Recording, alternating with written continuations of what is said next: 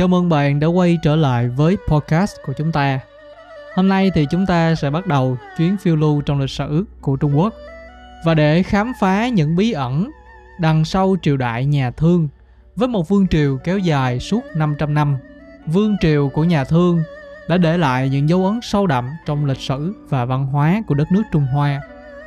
Chúng ta sẽ tìm hiểu về các vị hoàng đế của triều đại này, những sự kiện quan trọng cũng như là những đóng góp của triều đại nhà Thương cho sự phát triển của Trung Quốc. Và bây giờ chúng ta hãy cùng bắt đầu hành trình khám phá và cùng tìm hiểu những điều thú vị của lịch sử đất nước này. Các nhà sử học Trung Quốc theo truyền thống đã xác định niên đại bắt đầu của nền văn minh Trung Hoa là từ khi thành lập vương triều Xia hay còn gọi là vương triều của nước Hạ vào khoảng 4.000 năm trước. Mặc dù là niên đại chính xác về sự trỗi dậy của nhà Hạ vẫn còn đang tranh cãi. Nhưng các bằng chứng khảo cổ học gần đây đã xác nhận sự tồn tại của nó. Truyền thuyết cho rằng người sáng lập là một nhà cai trị, người đó có cái tên là Du, người được cho là đã phổ cập hệ thống tưới tiêu và hệ thống thoát nước lũ. Tưới tiêu phục vụ cho nông nghiệp, còn hệ thống thoát nước lũ là để ứng phó với các thiên tai từ thiên nhiên. Bởi vì nước lũ thường xuyên đe dọa và làm ngập các vùng đồng bằng ở phía bắc của Trung Quốc. Triều đại nhà Hạ được thay thế bằng một triều đại thứ hai, đó chính là nhà Thương vào khoảng thế kỷ thứ 16 trước công nguyên. Cố đô của nhà Thương là ở An Dương. Nó nằm ngay phía bắc của sông Hoàng Hà, ở bắc trung bộ Trung Quốc và nó đã được các nhà khảo cổ học khai quật. Trong số những thứ đã được tìm thấy, có hàng nghìn cái được gọi là xương tiên tri, xương bò, xương gà hoặc là mai rùa. Chúng được các nhà cai trị của triều đại nhà Thương sử dụng để bói toán, tìm ra các sự kiện trong tương lai bằng cách giải thích các dấu hiệu từ thần thánh và để giao tiếp với các vị thần. Chữ khắc trên những xương cốt này là hình thức chữ viết đầu tiên được biết đến của Trung Quốc và nó cung cấp nhiều thông tin cho chúng ta về sự khởi đầu của nền văn minh ở Trung Quốc. Chúng đã miêu tả một nền văn hóa dần dần xuất hiện từ thời kỳ đồ đá mới đến thời kỳ đồng sơ khai. Khi nói về tổ chức chính trị ở Trung Quốc dưới triều đại của nhà Thương, đó là một xã hội nông nghiệp chủ yếu được cai trị bởi một tầng lớp quý tộc mối quan tâm của họ là chiến tranh và duy trì sự kiểm soát đối với các nguồn tài nguyên như là kim loại và muối.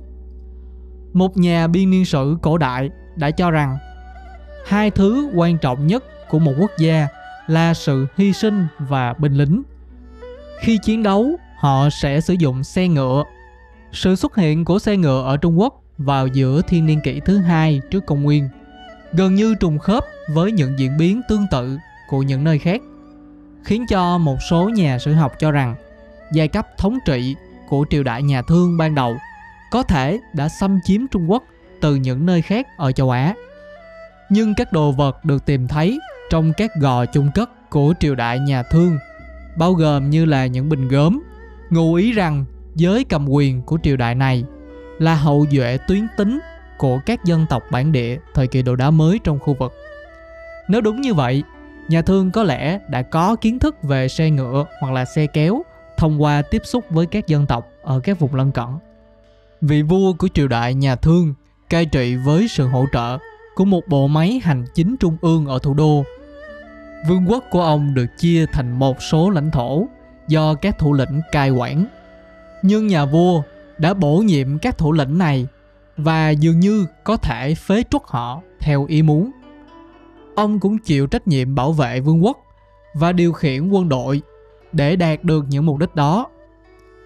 Tầm quan trọng siêu việt của nhà cai trị được thể hiện một cách sinh động trong các nghi lễ hiến tế, được thực hiện khi ông qua đời. Hàng trăm tùy tùng của ông được chôn cùng với ông trong lăng mộ của hoàng gia. Như những dòng chữ trên xương tiên tri cho thấy rõ ràng, giới cầm quyền của nhà thương tin vào sự tồn tại của các thế lực siêu nhiên và họ nghĩ rằng họ có thể giao tiếp với các thế lực đó để có được sự can thiệp của thần thánh đối với tất cả vấn đề trên thế giới này. Bằng chứng từ xương tiên tri đã cho thấy rằng nhà vua đã được xem như là một người trung gian giữa trời và đất. Trên thực tế, một số ký tự đầu tiên của Trung Quốc có hình dạng bao gồm 3 đường ngang được nối với nhau bằng một đường thẳng đứng. Đường ngang ở giữa thể hiện vị trí của nhà vua ở trong xã hội của loài người và lực lượng thần thánh trong tự nhiên. Người Trung Quốc sơ khai cũng có ý thức rõ ràng về cuộc sống ở bên kia thế giới. Kế đến, chúng ta sẽ tìm hiểu về cấu trúc xã hội. Trong thời kỳ đồ đá mới, nông thôn rõ ràng là đơn vị xã hội cơ bản của Trung Quốc. Các ngôi làng được tổ chức theo thị tộc chứ không phải là theo đơn vị gia đình hạt nhân. Và tất cả cư dân có lẽ lấy họ chung của cả làng. Trong một số trường hợp, một làng có thể bao gồm nhiều thị tộc. Tại Banbo, một địa điểm khảo cổ gần đây ở Tây An, hiện tại có niên đại ít nhất là 8.000 năm. Những ngôi nhà được xây riêng lẻ là nơi các gia đình hạt nhân sống. Như một tòa nhà lớn hơn trong làng, dường như là được sử dụng để làm hội trường thị tộc. Nguồn gốc dựa trên thị tộc của xã hội Trung Quốc có thể giải thích tầm quan trọng của các gia đình trong xã hội này và số lượng dòng họ tương đối nhỏ trong xã hội của Trung Hoa.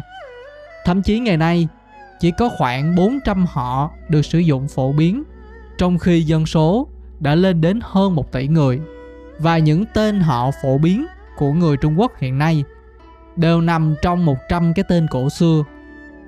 Đến thời kỳ của nhà thương, các giai cấp ngày càng trở nên phân hóa.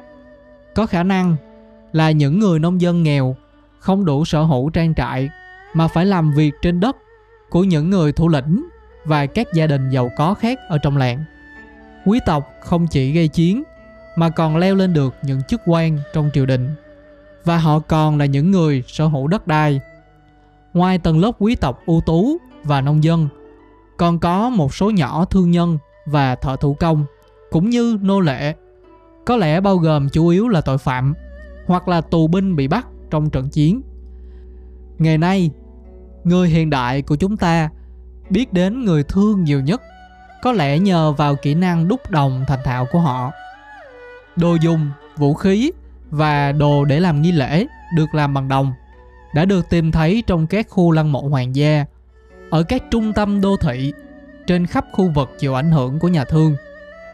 Nhà thương cũng tạo ra một hệ thống chữ viết phức tạp mà cuối cùng sẽ lan rộng ra khắp Đông Á và phát triển thành ngôn ngữ viết vẫn được sử dụng ở Trung Quốc ngày nay. Như vậy thì triều đại của nhà thương có phải là nền văn hóa cội nguồn của Trung Quốc hay không? Cho đến gần đây, quan điểm phổ biến của các nhà sử học, cả người Trung Quốc và không phải người Trung Quốc là thung lũng sông Hoàng Hà là trung tâm cổ xưa của nền văn minh Trung Quốc. Những thành tựu văn hóa và công nghệ dần dần lan tỏa từ vùng đó đến các vùng khác ở Đông Á. Ngày nay, tuy giả thuyết này được biết đến rất nhiều, nhưng đôi khi nó không được chấp nhận rộng rãi. Phần còn lại của các cộng đồng nông nghiệp sơ khai hiện đã được khai quật ở thung lũng sông Dương Tử và dọc theo bờ phía nam và một số kho đồ đồng phong phú đã được phát hiện tại các khu mộ tại tỉnh Tứ Xuyên ở miền Trung. Những phát hiện như vậy gợi ý rằng mặc dù nền văn minh sông Hoàng Hà đã có thể dẫn đầu trong một số lĩnh vực, chẳng hạn như là tổ chức chính trị, những chính phủ phức tạp ở thời kỳ ban đầu và những thành tựu phát triển của chữ viết. Tuy nhiên, những tiến bộ tương tự ở những vùng khác của Trung Quốc người ta cũng đã làm được.